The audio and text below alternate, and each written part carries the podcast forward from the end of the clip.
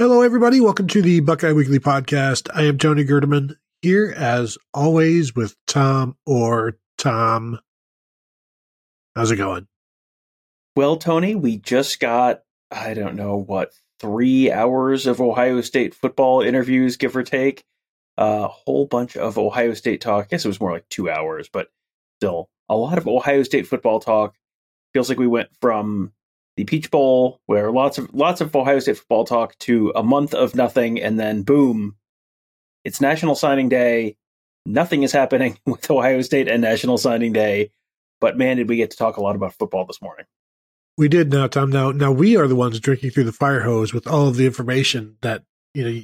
It's just this huge download of talking to every coach for like twenty to thirty minutes, but they're all kind of going on. There's four or five coaches going on at a time on the indoor. So you're running from place to place, talking, asking questions, hearing snippets of stuff.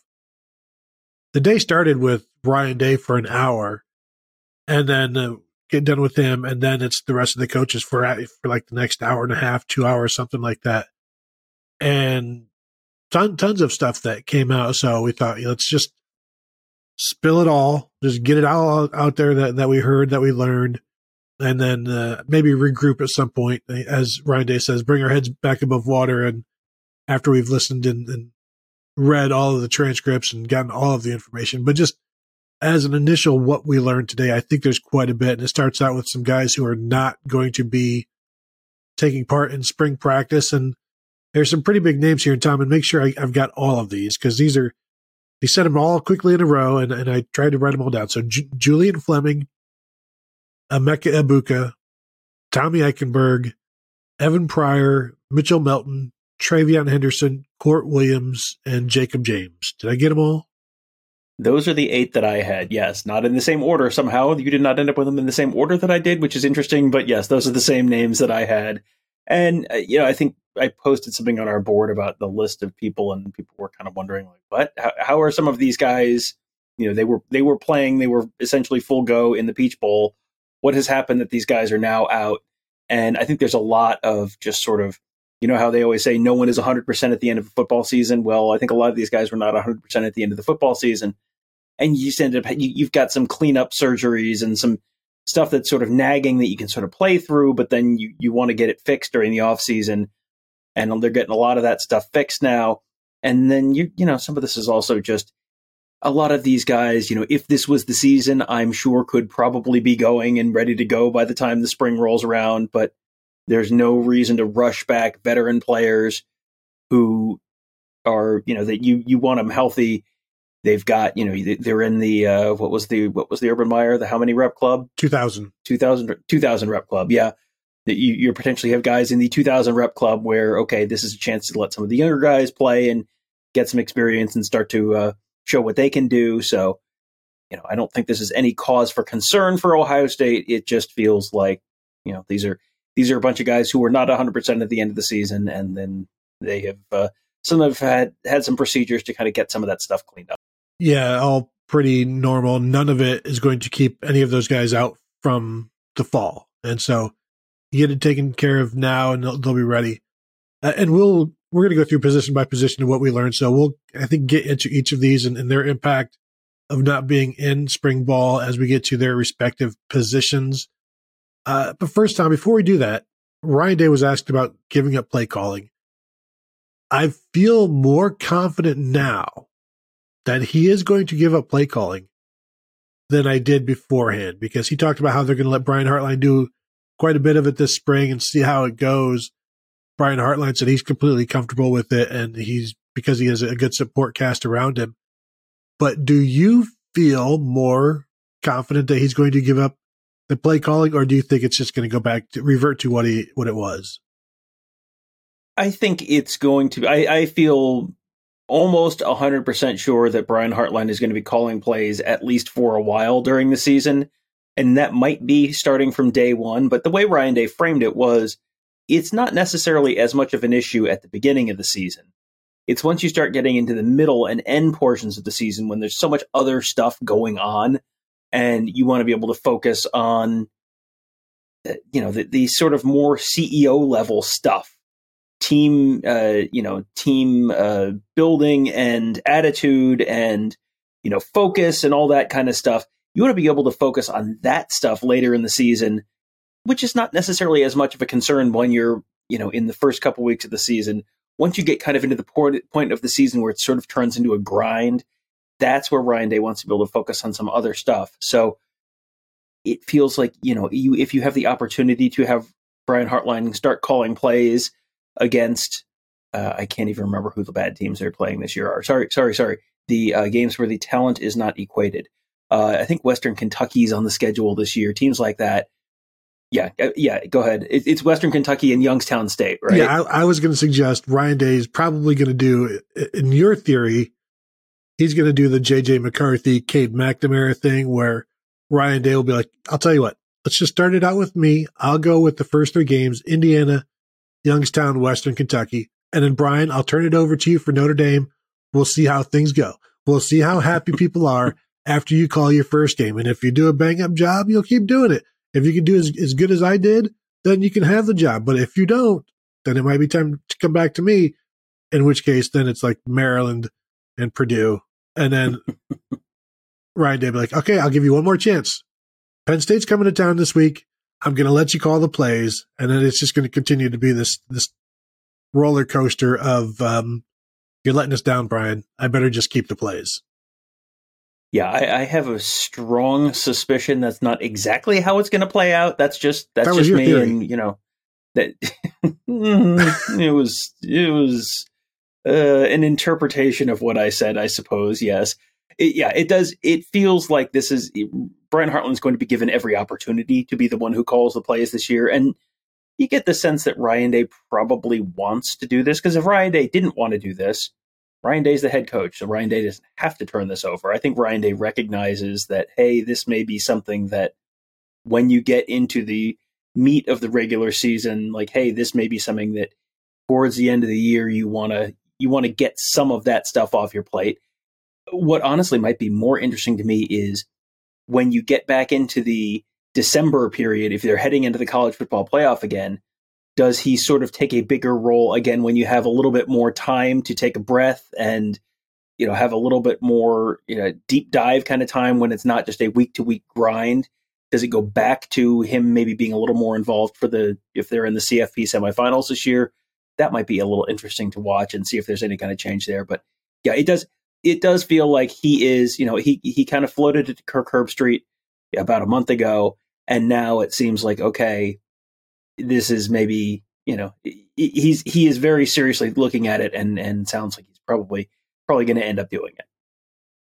If he takes over, if he gives Brian Hartline play calling duties, and they do really really well, and then he takes it back over in December for like the playoffs, that's like um when uh Gregg Popovich took over the Spurs because oh, now we've got David Robinson and Tim Duncan.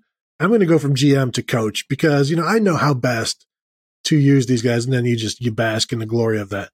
I think that's, uh, that's dirty pool, Tom. Like, I don't like either of your theories. In fact, I, I'm not, I'm not saying he's, I'm not saying he's going to, you know, completely take over the play calling. I'm saying he may get more involved in the, you know, in the game planning process you know, you're not going to you're not going to completely change horses midstream there. I don't think in terms of who's actually calling the plays, but that just that feels like an opportunity when you have a little more time and a little bit more room to breathe between. You know, it's not just six days away, seven days away from the next game. You maybe have a little more of an opportunity to get involved in the process at that point. I do wonder how easy it is to switch play callers when things are going well, because we know they switch at times when things are going poorly I wonder how seamless it is to do it when it's going well if they choose to do it that way. But let's get into the position stuff. Um, start with quarterbacks because that's where everything starts. Ohio State obviously has a quarterback battle, going to be a legit quarterback battle starting from level one for both guys. They did say that he would like to know who the starter is by the end of, of spring camp. And I know we've continued to say that there's no way he's going to name a starter before two weeks before the, the first game, just like he did with CJ Stroud, just like he did with Justin Fields. Even even when everybody knows the starter, he still holds off. This time, when you have a completely open competition and you don't necessarily know who the starter is, maybe the sooner you find out who that guy is, uh, they said they'd, they'd like to know that. It would help the program to know who their leader is, all of that stuff the coaches always talk about. And I, I believe that because then I asked him if there's a danger of not having, no, not knowing who that guy is at the end of spring camp, which is also what happened in the 2017 season with Dwayne Haskins and Joe Burrow. If you go in, if you leave camp, leave spring without an answer, then some of the decisions may be made for you. And that's, that's just a, a tough situation. It is a tough situation. And you're, you have guys who are, you know, not quite in exactly the same situation that Joe Burrow was in, but you have uh, a Kyle McCord coming into his third year, and you may you may have either Kyle McCord or Devin Brown saying, "Look, if I'm not starting this year, I you know I don't want to wait another year or whatever," and you want to kind of have a neat, clean decision coming out of spring ball. I still kind of don't think they're going to. That just doesn't that that feels like that would be a very kind of a big surprise for them to come out of spring with yes, this is absolutely our starting quarterback for this fall. No questions asked. Signed, sealed, delivered. It is done. Because if that does happen, that feels like you're number one, you're inviting someone to transfer, and number two, it just feels like these are you know this is not Justin Fields versus Gunnar Hoak. This is two guys who were both five star quarterbacks coming in who have you know, one has a little bit more experience. They have slightly different skill sets, as Ryan Day said a couple times. But, you know, these are both very, very talented quarterbacks who are going to be, you know, potentially both NFL quarterbacks at some point. So I it, it feels like that's going to be they they they I don't think that's going to be such a neat, easy, clean decision at the end of spring. They may be forced into making that decision or kind of letting people know, hey, here's where things stand right now. And you know, you guys are exactly even is not going to be viewed as an acceptable answer. But uh, that just, I, I would be pretty surprised if one of those guys was so clearly head and shoulders above the other one coming out of spring that the you know it like absolutely 100% stone cold lock this is going to be the starting quarterback this fall maybe that happens that just that does not seem like the most likely outcome here and it feels like if that did happen it would almost be because somebody's playing so poorly. And obviously that's not a great sign either. And just both of these guys, neither one of them have, have, played enough to be where they're so far superior to the other. Obviously, one's going to be better than the other and is going to win a job. But I, I think feels like they're too too close to have such distance in just 15 spring practices. And you know, if it happens, it happens. But um, yeah, I, am with you. I don't expect it to happen, but also that doesn't mean that uh, either one, neither one, both can be leaders. Ryan Day said you don't need to be the starting quarterback to be a leader at quarterback, and I would expect both of those guys to continue to lead as if they will be the starting quarterback, and I'm sure they're doing it right now as well.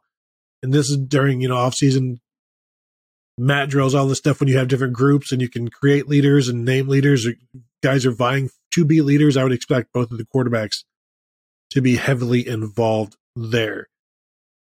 The wait is over. DraftKings Sportsbook, an official sports betting partner of the NFL, is officially live in Ohio. Now you can legally bet on all your favorite sports anytime and anywhere right here in Ohio with DraftKings. For a limited time, new customers who sign up with promo code HUDDLEUP will receive $200 in bonus bets instantly. Right now, you have the NFL playoffs going on. The NBA and the NHL are in full swing. There is plenty of action to have fun with. DraftKings has the best features, including same game parlays, player props, and more with fast and easy payouts right at your fingertips. Download the DraftKings Sportsbook app now. New customers can use promo code code Huddle Up to get $200 in bonus bets instantly when you place a $5 bet on anything. Only at DraftKings Sportsbook with code Huddle Up. Gambling problem? Call 1-800-GAMBLER. 21 and over. Physically present in Ohio. Valid one offer per first-time depositors who have not already redeemed $200 in free bets via pre-launch offer. Minimum $5 deposit and wager. $200 issued as bonus bets. Eligibility restrictions apply. See DraftKings.com slash OH for terms.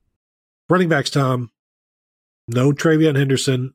No Evan Pryor in the spring, as we mentioned so that that leaves plenty of room for Dallan Hayden, plenty of room for Miyan Williams that probably don't need to give too many reps to. Chip Chip Trayanum is staying at running back, so it's basically going to be those guys and some some young guys uh, or some walk-ons as well. I did find it interesting. Tony Alford was asked about Evan Pryor and the plans that they have for him. And somebody mentioned, you know, could you use him like Xavier Johnson? He's like, yeah, it's kind of, you know, some of the vision that they have for him. And to me, I think that's yes. Anything, using anybody the way you used Xavier Johnson, including Xavier Johnson, I think that is a, a bonus and is a plus because it's not normal. It's, and it's not gadgety either. It's effective. And if you've got more guys that can do that, more power to you. But, um, it won't be in the spring but they're not going to have too many guys that they can't. Like everybody's going to, the, the guys that they have, I think it's, you're going to be able to spread it out and having Miyan, because we weren't sure exactly how, was there anything that Miyan would need cleaned up? You know, so we weren't exactly sure he would be participating, but having three scholarship guys going, I don't know if you need more than that during the spring, honestly. You don't need more than that in the spring. And I mean, with the guys who they have, how much, you know, how many reps does Miyan Williams really need in the spring? I mean, I'm sure I, I would guess you're going to see a lot of Dallan Hayden this spring because Miyan Williams is enough of a veteran that you probably don't need to work him super, super hard. Chip Trayanum, you know, we'll see, we'll see how, you know, where he ends up fitting in in that depth chart. One thing that was interesting was they, they th- are thinking about using Evan Pryor in a role similar to what they use Xavier Johnson in. So is Xavier Johnson going to be in the running backs room? No, Tony Alford said he's still working with the with the wide receivers. So they're going to have, you know, potentially you could use those guys in similar roles, but Evan Pryor's not going to be out there in the spring, and Xavier Johnson's not going to be in the running back room. So it'll be interesting to see how all those pieces fit together. But you know, to your point there, that was such an effective weapon for Ohio State, and it was just it was just a little bit of a change up. It was just a little bit of a, a twist or a difference off of what they had been running and, and doing before. And you've got some unique skill sets there. And if you can take advantage of those and just keep your opponent off balance a little bit and give that defense, you know, one more kind of different look to have to prepare for and worry about and potentially set yourself up with a, you know, if you get Xavier Johnson on a middle linebacker, that's probably a winning matchup for Ohio State. And you can maybe scheme yourself into situations like that. So yeah, if if they can get Evan Pryor into that kind of situation once he's back out there and healthy, you can get Xavier Johnson Johnson those kind of situations absolutely is just one more one more weapon that they they can potentially deploy this fall. Tony Alford also said TreVeyon Henderson's pretty bothered by the way he played this year, not being healthy, not being able to do everything that he wanted, and uh, the assumption is that that's going to drive him for uh, for next year for his junior season. So look for that. It just again won't happen during the spring. Moving to receivers time, this is something I said to you before we started now that Brian Hartline is the offensive coordinator, and he talked for about 20, 22 minutes or so, I think there's only like one question about the wide receivers. And I didn't get a chance to talk to him at all, so I probably also would have asked about being OC now, but uh, we're not we're not going to get as much um, information from him anymore uh, on wide receivers. It feels like, and also thinking back to also t- talking with Jim Knowles, I don't know how many people asked him about linebacker, and he's a linebackers coach. So, um, that's neither here nor there, Tom. Just a complaint uh, about myself and uh, my fellow cohorts in the business. Let's not forget these guys are position coaches first. Okay, sure, this is the first time you get to talk to Brian Hartline about being offensive coordinator, but we need to find out about these wide receivers. We do, and, and I think we're going to find out a lot about them in the spring because the guys you already know about, the Emeka Egbukas and Julian Flemings, those guys are out. So you're not going to have them taking reps during the spring. You know, I we have seen veteran guys, you know, the third year Garrett Wilson, the uh, you know fourth year Chris Olave.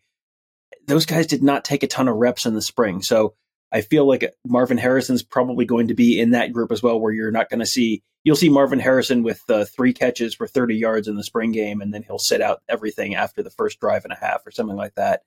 So it feels like this is an area where we're going to learn a lot about a lot of those young receivers because you had that 2022 class that came in and the leading receiver had one catch. And so you're going to get a chance to see a lot more of those guys. You're going to get a chance to see probably a lot more Jayden Ballard this spring. And you're going to get to see some of the, the new guys who came in, uh, who are the 2023 guys who, who are in for the spring. So this is going to be an opportunity to find out. You know, I, th- I think you right now with Xavier Johnson, with uh, Marvin Harrison, with Julian Fleming, with Emeka Egbuka, you kind of know what they have with those guys. this is going to be a really interesting spring because it feels like okay, who's going to be five and six and seven? Like what what is the order going to be there? Because there's a lot of talented young guys, and we really haven't gotten a chance to see them. We're going to get a chance to see a lot of them this spring, and you know maybe you start to sort out okay who's who's going to be five and six, and maybe potentially get on the field, and who might be able to jump up and and even move higher in that rotation if they have you know a particularly good spring and, and a particularly good fall camp. When I saw when Ryan Day said that Julian Fleming and Emeka Egbuka were going to be out, that immediately led me to thinking, okay, it's going to be the spring of Jayden Ballard and the spring of Caleb Brown. And those are two guys I would expect. Jayden Ballard, we're probably going to be hearing constantly about things he's doing. Caleb Brown in that slot. Uh, Xavier Johnson will be, be in that slot as well because uh, Emeka obviously being out. So you're going to have guys in there that everybody moves up. And so those guys get more reps, more opportunities to make plays. So I expect to hear about those guys. I think it would behoove everybody for Ohio State to behoove the Buckeyes to hear more and more about the second year guys, Kyion Grayes, Kojo Antwi, Caleb Burton, and as I said, Caleb Brown. Um, there's going to be opportunities with, like you said, the veterans out. And how many reps is Xavier Johnson really taking at this point? Either we'll see. Now, tight ends, you met, you talked with, you were there with Keenan Bailey. I was not, so I don't know what was said there. Go ahead and uh, give us the lowdown. Yeah, he he talked a lot about the uh, well. First of all, how fortunate he is to have a lot of those guys back. Having a Cade Stover back this year makes such a difference at the top of that that tight end room, and then now you're working in the uh, you know Joe Royers and and Sam Harts and all those other guys, Gee Scotts. So you're you know you kind of working in guys, but having that that guy who has played a whole bunch of snaps and played pretty well last year, uh, he you know having him back is, is a big big start to the uh, to that room. Was asked about replacing Mitch Rossi. Who do you have a guy on that on that Mitch Rossi for that Mitch Rossi kind of fullback slash tight end role?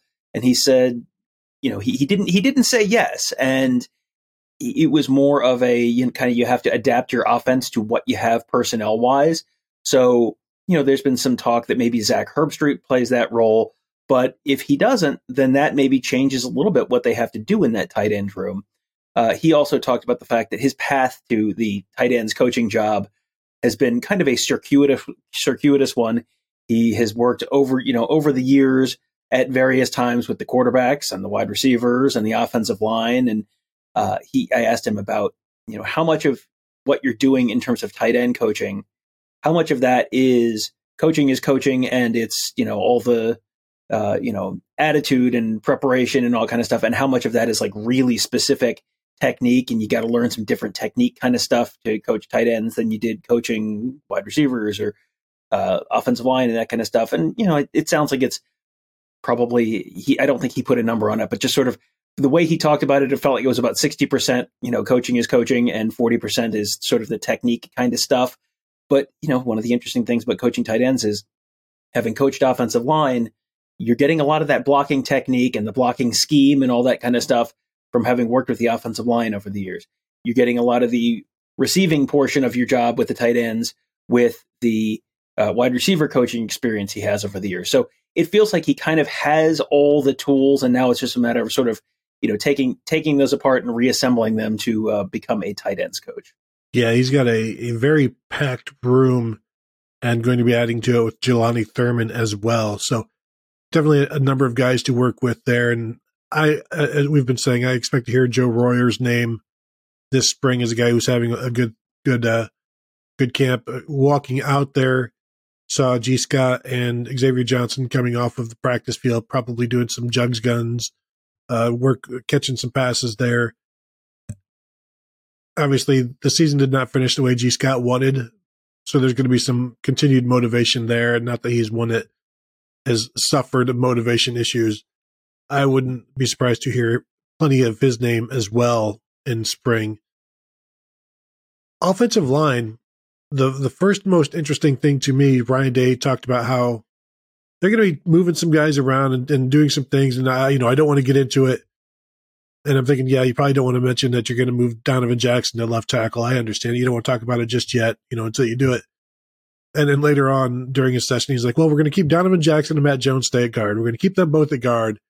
And I was like, "Well, wow, that's to me, that's pretty significant. That says that you feel better at tackle than maybe those on the outside think you should. I don't know if that means Josh Fryar is a left tackle or a right tackle. Asking uh, Justin Frye about that, he's like, "Well, you know, yeah, right, right brain people, left brain people, right handed people, left handed people. You just got to see they'll they'll try them at both spots." To me, this felt like it was a, a better sign that, uh, or a, a, sign that Zen Michalski is stepping up. But he, Ryan Day also said that they have moved Tegra Tshabola to tackle as well. To me, he's more of a right than a left. But I don't. I take this as good news for the tackle position. I don't think things are solved. I just think maybe, and Ryan Day said it like, yeah, you're gonna have to move some guys around to see what they can do, but they want guys to find homes and they want guys to be comfortable in those homes. And you've got two guys in Donovan Jackson and Matt Jones that are comfortable.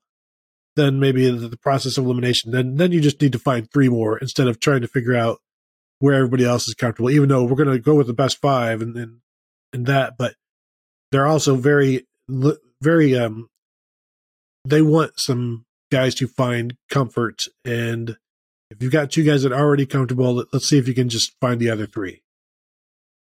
Yeah, if you don't have to shuffle everyone and have everyone in a new position, that's obviously preferable. You know, if you didn't have to kick Donovan Jackson out to left guard and or left tackle and uh, move Matt Jones to center and have five guys starting in different spots than they did last year. That that's obviously preferable if you can avoid that. But you know, Day's answer was kind of, you know, I, maybe guarded optimism, some cautious optimism that you know they. It, it just sort of my the vibe that I got was they might have the pieces they need to field a good offensive line right now but they genuinely don't 100% know for sure because you know if Josh Fryar can play left tackle at the level they need great that solves one problem and then putting someone at right tackle that maybe makes it a little bit easier to find a right tackle cuz you know left tackle is a tougher spot than right tackle.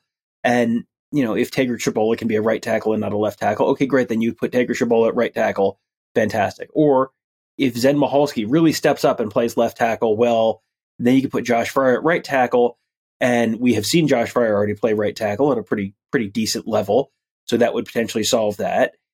They're bringing in Vic Cutler uh, out of ULM. He sounds like he's going to at least get the chance to take you know take the first snaps at center this spring with Jacob James out. If that doesn't work, well, then you, you're going to have to see maybe you have to kick Matt Jones over to center from right guard, and you put Enokk Vimahi in at a guard spot this is all it just it feels like they think they might have the pieces to make this all work.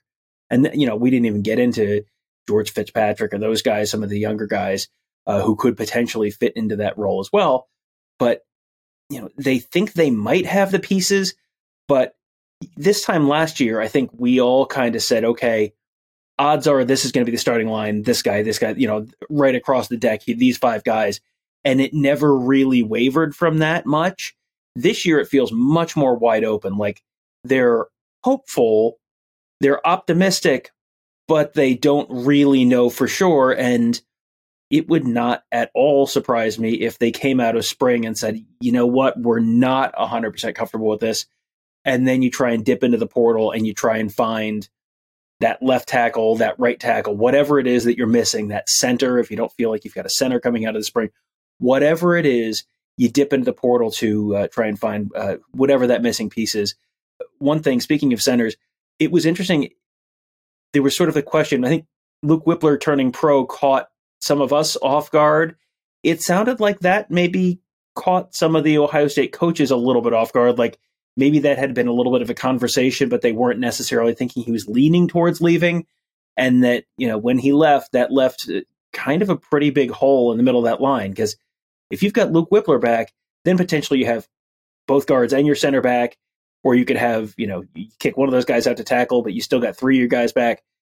Losing Luke Wypler feels like that was maybe the one kind of surprising twist where they were sort of expecting to lose both tackles, but not necessarily expecting to lose Wypler. Yeah, when you look at that 2020 recruiting class, you never expect to lose an offensive lineman after three years, but you can look at Paris Johnson and go, "Yeah, he's a pretty good candidate. That's that's a guy you recruit thinking, okay, we better get the most out of him after you know in, in three years because it probably won't happen for a fourth year, even though it's rare. But also, he was a rare recruit. Luke Wypler, and no disrespect, he's just a guy. Like he's every every major class, every major school has a guy like him. You know, rated, you know, in the top two or three of his position. But you know, you don't expect to lose an off, uh, offensive lineman after three years. And of course, he did very very well in his time as an Ohio State starter. Very determined to become a starter following his freshman year in 2020. So, you know, he's he he's a guy who is ahead of his game and it continues to move forward and you're not really going to hold him back. And Ohio State was sounded like they were pretty bummed when he left, and they should be. Uh, one, one last thing from Frye that I thought was interesting. He said he just told his guys this like today or, or yesterday this week, talking about offensive line. He said, the first year as an offensive lineman, you learn how to be a college football player. The second year, you learn your position. The third year is when you play your position. Like this is you, you don't don't just. It's going to be tough for everybody the freshmen, you're barely going to be keeping your head above water. That's what happened last year with the freshmen, and now those guys have a better understanding. I just thought it was like it's an interesting way to to to frame it. You know, you first you're going to learn how to be just a, regular player, then you're going to learn your position, and then finally you get to you get to play it. So that's where uh, a lot of his guys are now moving into that second or third year, where they need those guys to step up, and this is going to be a big big spring for all of them defensive line, talked with Larry Johnson for quite a bit. Uh, defensive end, I thought it was interesting.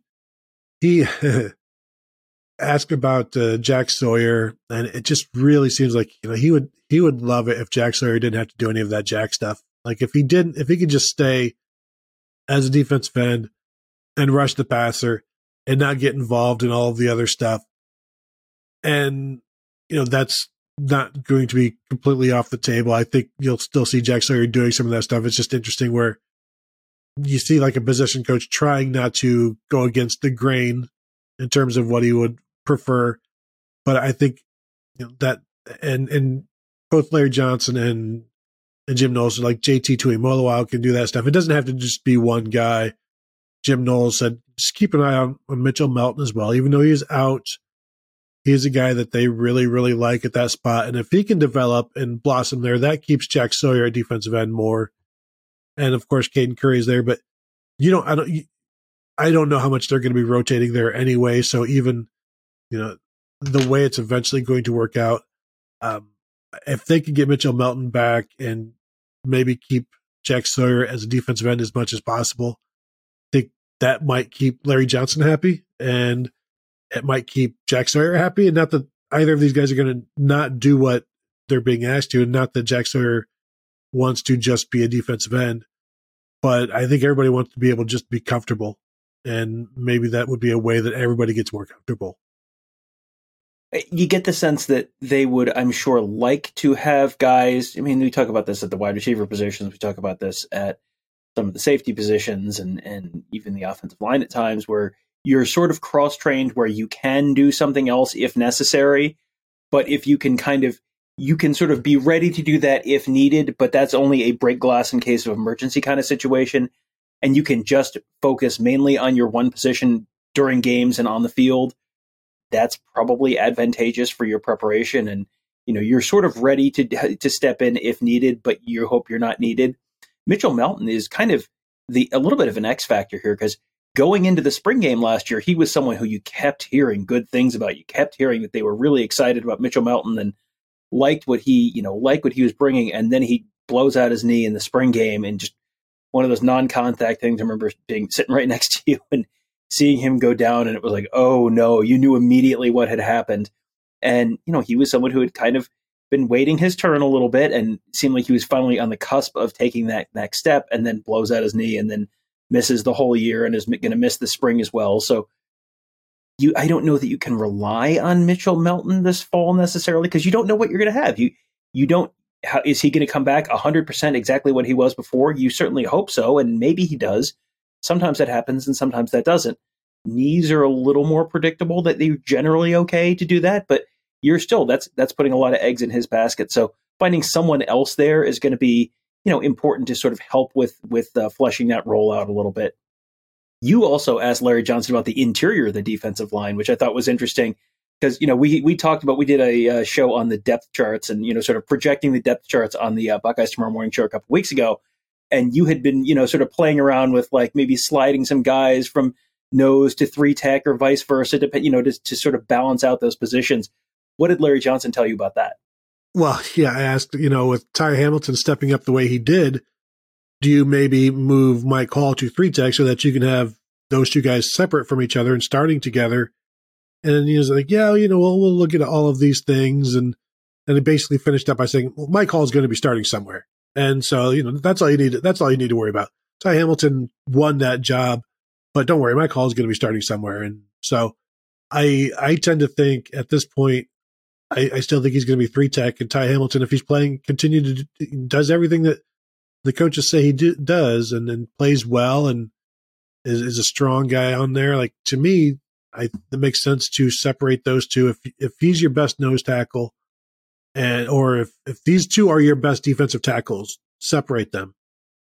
And now you would have a rotation at three tech with Mike Hall and Tyleik Williams. And if you saw Tyleik Williams posted on social media a couple of days ago some some speed numbers where he was the fastest of the the defensive linemen, and Mitchell Melton was also up there. Uh, and it sounds like these might be pretty recent, so that would be a great sign for Mitchell Melton. But we know Tyleik Williams has burst.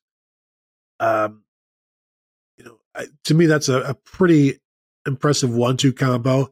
Unless, of course, both of those guys are now ready to play 40 snaps a game and you put them side by side. I think that would be a devastating thing. I just can is Tyleik Williams at that point where you can rely on him for that? I would need to see it.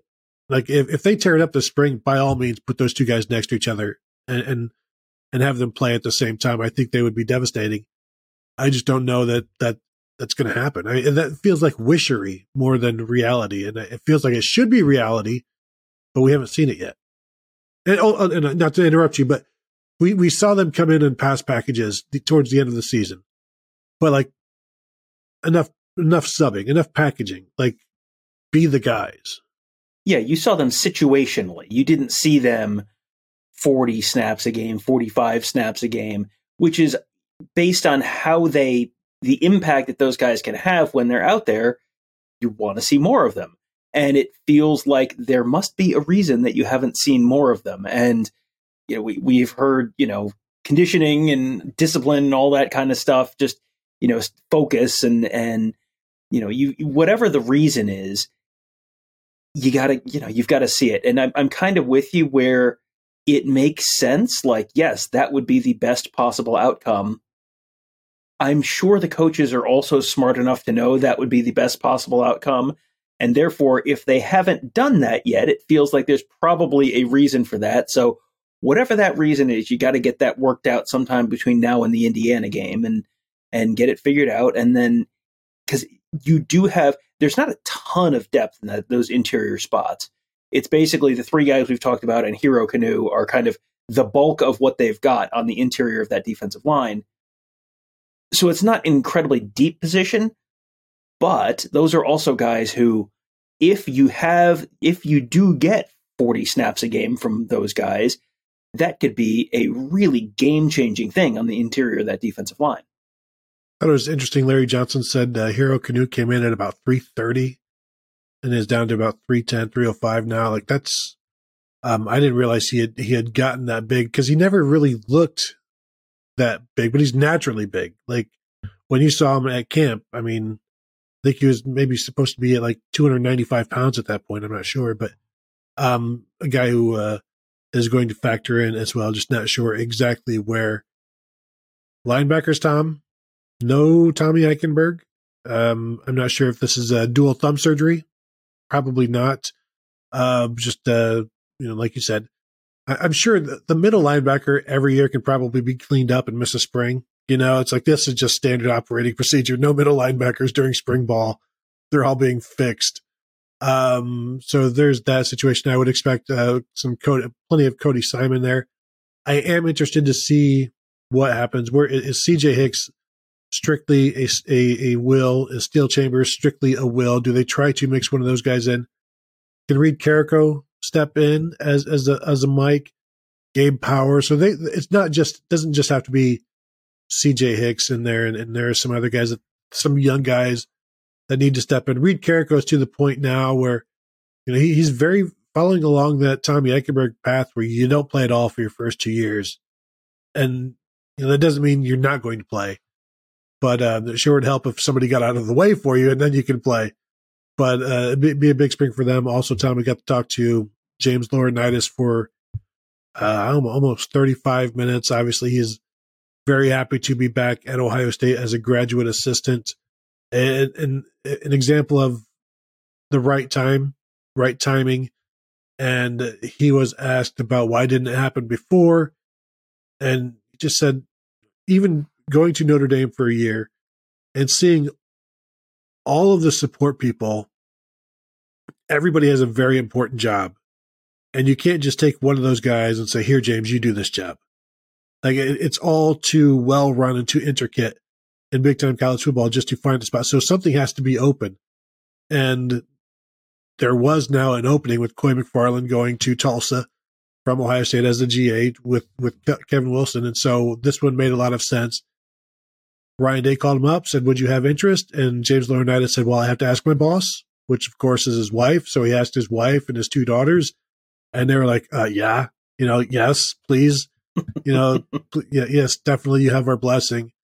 Uh, but one of the other things that he was worried about or he was concerned about, he wanted to know because he said he had a lot of responsibility at Notre Dame as a linebackers coach. And he didn't want that to be lessened at Ohio State. Like he wants to be involved. And that's probably like the one thing a head coach wants to hear from a graduate assistant. Like, I want to be involved. Boom, you're hired. Like I want as much work as possible. I want to be. And so I, he, you can just view him as the linebackers coach basically from, from here on out. And we, I don't think we ever got to talk to Coy McFarland. Obviously, this is a much different circumstance. And I do wonder if that will continue. It wouldn't shock me if it does.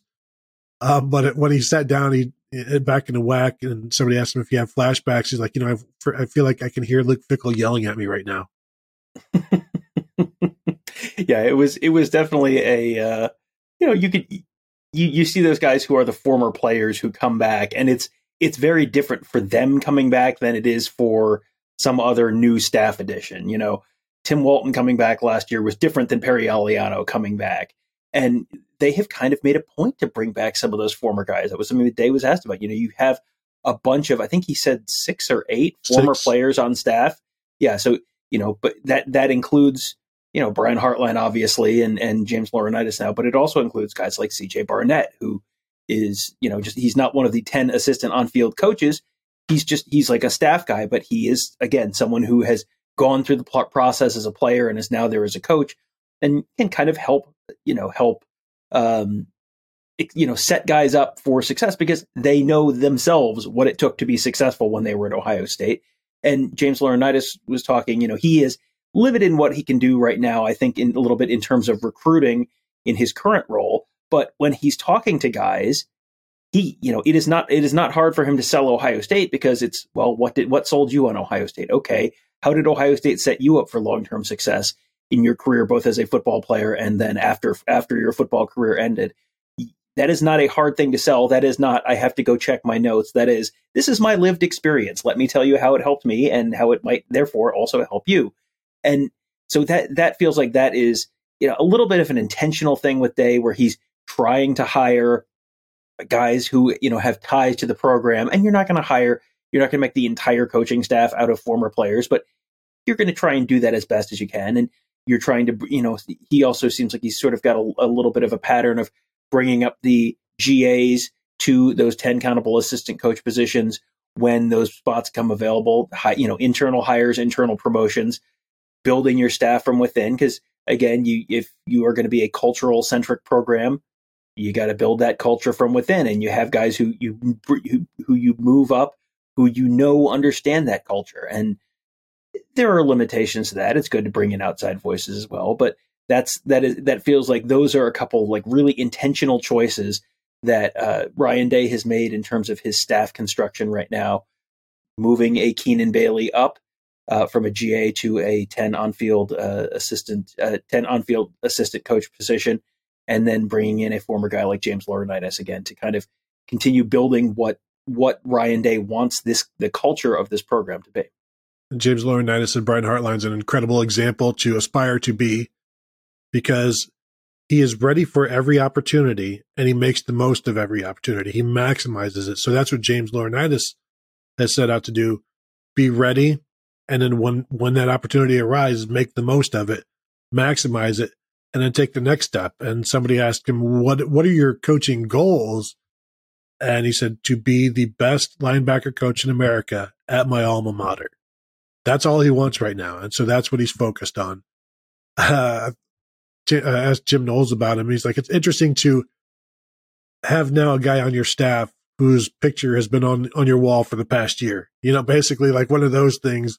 You see him every day, and now you finally get to meet him and talk to him and interact with him. So they're looking forward to to doing that. And I think uh, I think he's been there for maybe a couple of days. Knowles said, like, uh, so I asked him, like, so what's it like? He's like, ah, you know, been here for two days, things are going great, you know, that sort of thing the the corners we talked with Tim Walton. He uh, can't talk about Davison Igbinosun yet. He's not official, so that's that's been off the table. Talking about Denzel Burke as the the lone returning starter. Did not call him a starter. Just said he's the lone returning starter, and he made point like I'm not. No, nobody is a starter. And this is just a fact. Denzel Burke is a returning starter. Jordan Hancock, everybody else, obviously you're going to have a competition for everybody.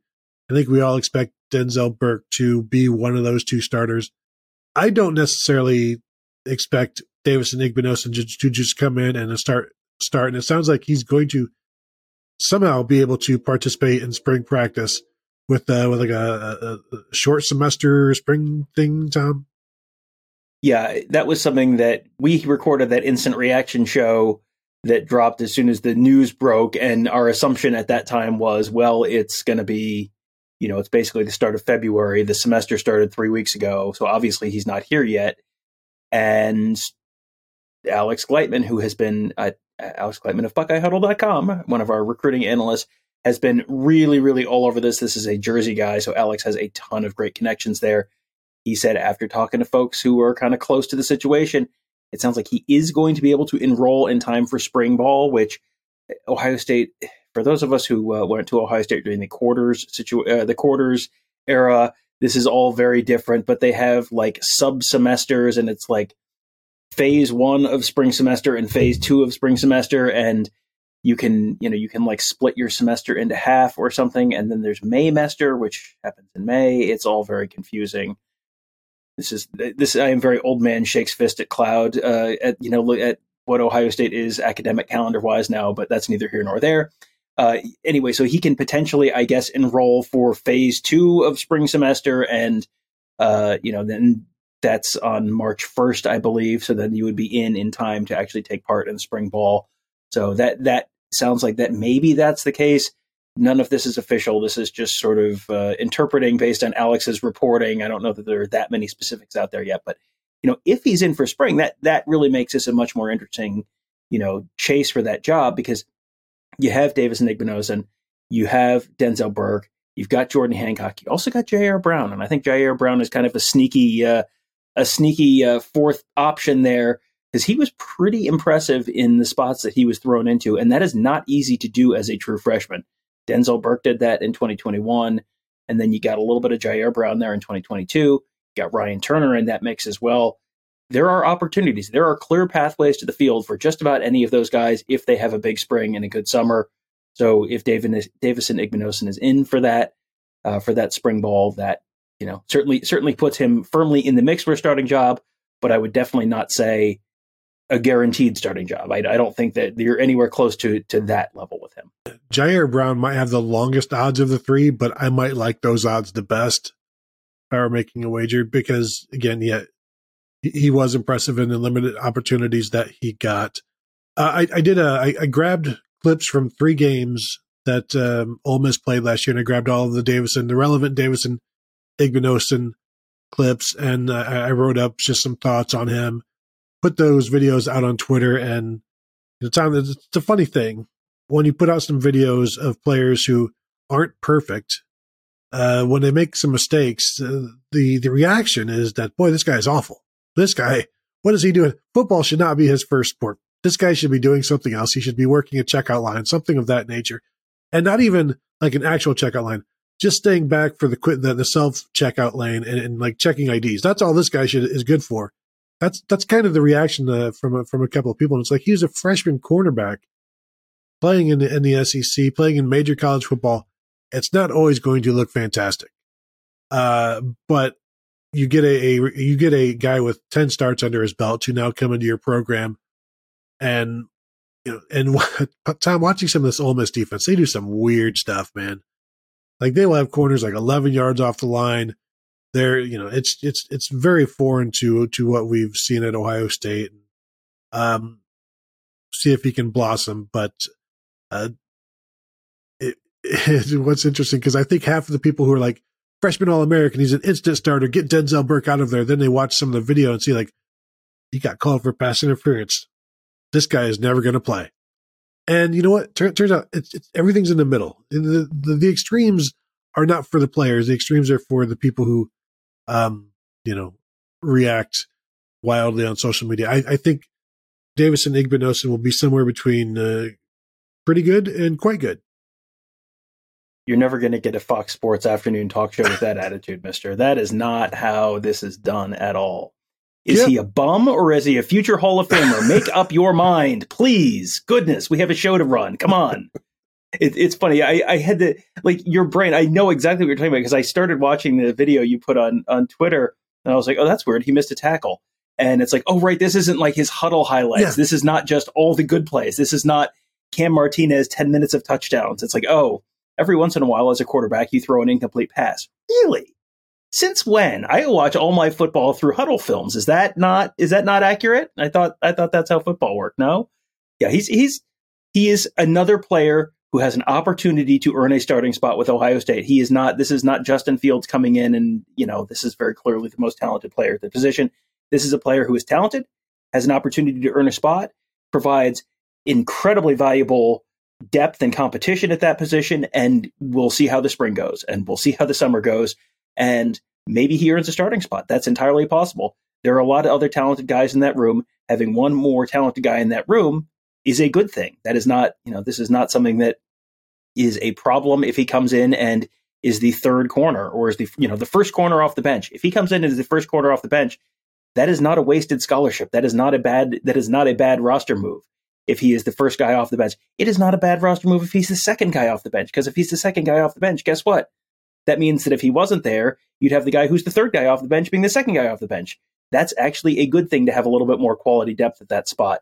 And if he earns a starting spot, great. But don't, you know, I don't I don't think any of those decisions have been made yet by the people who matter. So don't feel like you should make those decisions and final final judgments based on uh, two minutes and 18 seconds of uh, Tony's video work on Twitter. I don't know. I, I, was pretty proud of it. I got some circles on there. I got some nice transitions from uh, from highlight to highlight. Although to call them highlights, star wipe, star wipe, star wipe, star wipe. I get. And somebody responded like, "Are these low lights?" Like, no, they're just they're just clips. It, it's just every clip. Uh, it's not highlights. It's it, it is a it is a jarring thing where like like oh, okay, this is reality. Um, safeties one of like they're not sure that Ja'Had Carter is necessarily the nickel. Jim Knowles like now he can play there, um, but he can also play in in the back. And he's done all of this stuff. And Jim Knowles also said that you know he he wants to see more of Cam Martinez and what he can do because they, they haven't really gotten a good chance to see that. And I know when I posted that on, the, on that on the message board, people people are like, he didn't, he hasn't seen enough.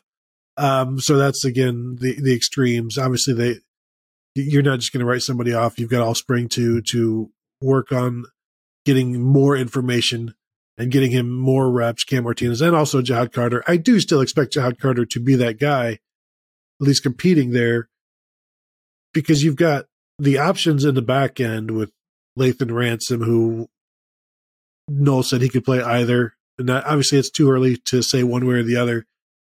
And he's talking about all of these guys, you know, high on Cam, high on Josh Proctor, and then and basically like Sonny's going to play somewhere. That was another thing that Jim Knowles said, like Sonny's going to play. So where that is, um, he said uh, like 25% of spring is like experimenting. And I asked him, so how much of that 25% is uh, like based on Sonny? He's like, well, you know, it's it's he's an interesting athlete, and to find places for him to do stuff, um, that's what we've talked about. Tom, you don't have to just keep him a safety, and that's not what they did at CFP. They had him down in the box. So finding the different things that he can do while also allowing him to find a home, I think is, and that was one of the, the things about Davison Igbinosun playing all of these different coverages as a true freshman. It's hard to get good at certain things when you're playing as much deep zone as you are pressed, as you are completely off. Like having Sonny Styles be able to do all of the, these things is, is great, but kind of like the offensive line as well, you still want them to find a home. I think the spring is about finding homes for just about everybody at safety. Well, with Sonny Styles in particular, he's such a talented player that you want him, you need him on the field somewhere because that is just, that's talent that you just don't, does not come around every day. That is, there is a reason he was a five star. There is a reason he was able to play in the college football playoff at a time when he should have been still a student in high school. That is not normal. And you know we've we've heard them talk about him as a secret weapon and just an athletic freak, and th- that's the kind of guy you find a spot for on the field. And if that spot is four different spots, that's fine. It's you know it's better if you kind of have one consistent spot you're mainly focused at, and then you can sort of move around and adjust a little bit as as you know the circumstances dictate. But yeah, he's he's someone who of all the guys in that defense, I think, uh, or in that in that safety room, I think he's the guy that I would be most confident averages at least you know 35 40 snaps this fall and you know Lathan Ransom's probably in that conversation as well but he just you're going to find a spot for him somewhere. And you know maybe sometimes that's more linebackery maybe sometimes that's you know he, he could slot in just about anywhere back there and and kind of go yeah okay I can talk myself into that. So yeah, we'll we'll see. It's you know you've got Josh Proctor back, and I feel like Josh Proctor you could kind of take all the stuff I just said about Igbinosun and apply it to Josh Proctor, where yeah he could be a starter, yeah he could be the number two guy somewhere, whatever it is, he's going to make them better back there, either as a starter or as a depth guy. Lathan Ransom, we'll see where he slots in. You know, Cam Martinez, Ja'Had Carter, we'll see where those guys slot in. But you know, that is a room where they were maybe a little short of talent and now, you know, bringing in Ja'Had Carter is a big deal. Getting back Josh Proctor is a big deal because now you have, you know, instead of three guys and then you're you know leaning on a Kye Stokes or someone like that to make a a big a big role in his second year on campus. You got a little more depth back there, and you can work those guys in a little more situationally and just find the right spots for them. And lastly, special teams. Neither you or I really spent any time with Parker Fleming. We were walking around with other guys. Um, so you know, what, what what is there to say about the special teams? They're outstanding all year long. No concerns there. Certainly no uh, no um, mistakes at the end that I can think of. Uh, he said, getting everyone in trouble. Uh, you know, it, it's it's there's there's a it's a weird situation there where you've got a new long snapper. You got Jesse Mirco back, so Jesse Mirco, you kind of know what you got.